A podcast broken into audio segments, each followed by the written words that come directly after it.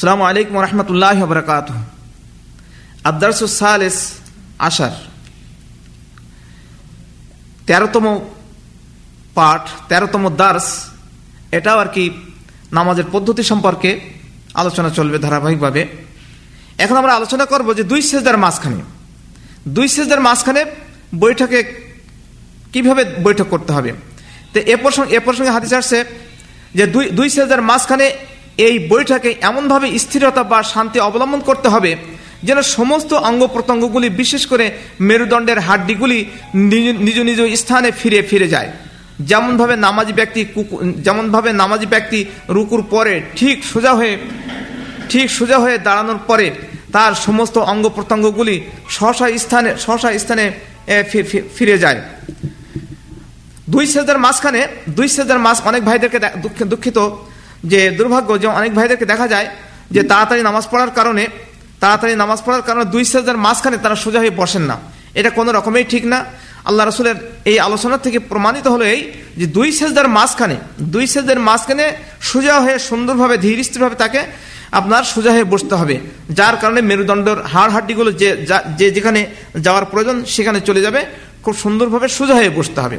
কেননা নবী করিম সাল্লাহ আলিয়াল্লাম দুই সেজদার মাঝখানে বসে এবং রুকু করার পরে দাঁড়িয়ে দীর্ঘ সময় স্থিরতা অবলম্বন করতেন। আল্লাহ রসুল আপনার রুকু করার পরে সোজা হয়ে দাঁড়িয়ে বেশ কিছুক্ষণ দেরি করতেন এবং দুই সেজদার মাঝখানে সোজা হয়ে বসে বেশ কিছু সময় দেরি করতেন। এরপর এরপর আল্লাহ আকবর, এরপর আল্লাহ আকবর বলে, এরপর আল্লাহ আকবর বলে দ্বিতীয় সেজদায় যেতে হবে। আর দ্বিতীয় আর দ্বিতীয় সেজদায় যে ওই সমস্ত কাজ করতে হবে, যে সমস্ত কাজ প্রথম সেজদায় করা হয়েছিল।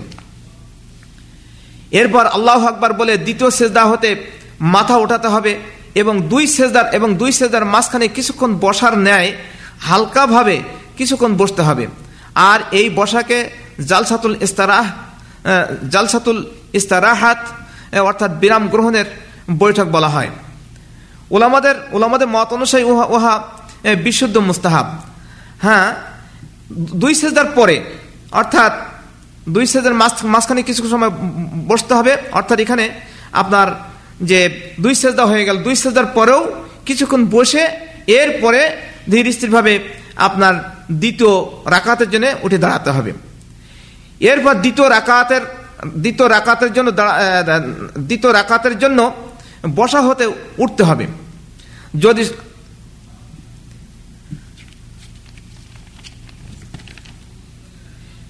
আর যদি হাতের অনামিকা আচ্ছা।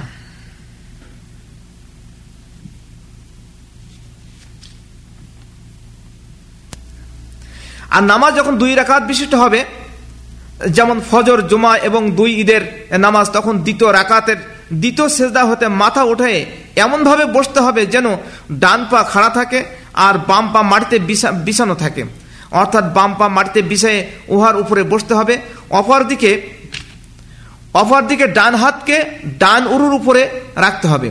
আর ডান হাতের শাহাদাত অঙ্গুলি ব্যতীত বাকি চারটি অঙ্গুলকে বন্ধ করে বা মুষ্টিবদ্ধ করে রেখে শাহাদাত অঙ্গুলি দ্বারা তাহিদের প্রতি ইঙ্গিত ইঙ্গিত করতে হবে। এরপরে এরপরে বাম হাতকে বাম উরু ও বাম হাঁটুর উপরে রাখতে হবে।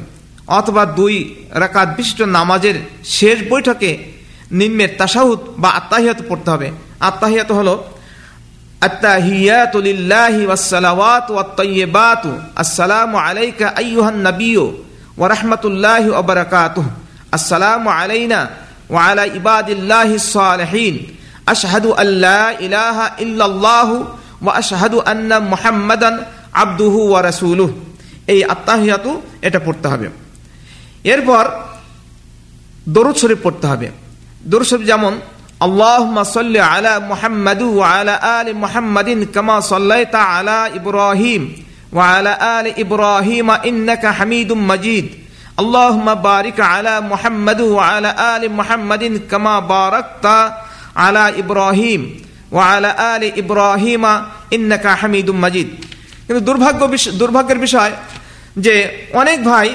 আত্মাহিয়া তো ঠিক মতন পড়ে না। অনেক ভাই দুরুদ শরীফ ঠিক মতন মুখস্থ নাই। যে সমস্ত ভাইদের ভিতরে এই দুর্বলতা আছে, এই দুর্বলতা দূর করতে হবে।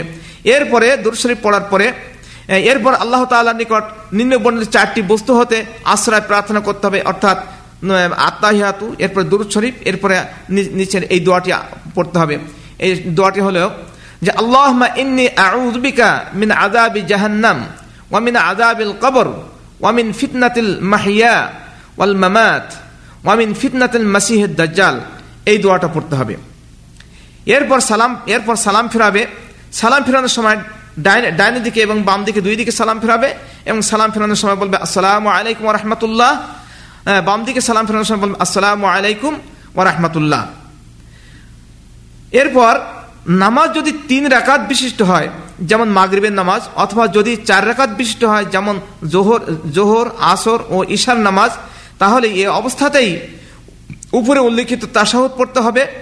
উপরে উল্লিখিত তাসাহত পড়তে হবে এবং এই সাথে দুরুদ শরীফ উপরে উল্লেখিত তাসাহত পড়তে হবে এবং তাসাহত পড়ে এবার তৃতীয় রাখাতের জন্য বা চতুর্থ রাখা, তৃতীয় রাখাতের জন্য উঠে দাঁড়াতে হবে।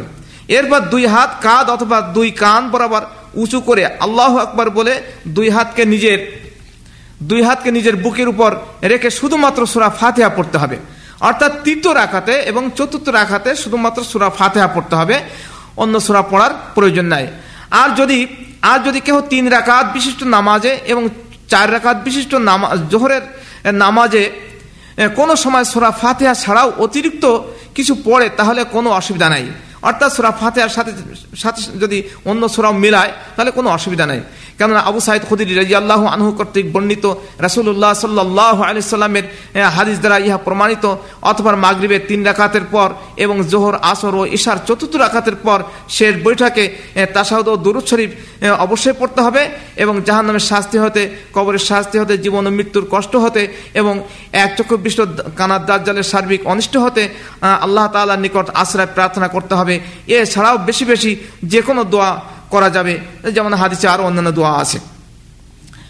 আসসালামু আলাইকুম রহমতুল্লাহ।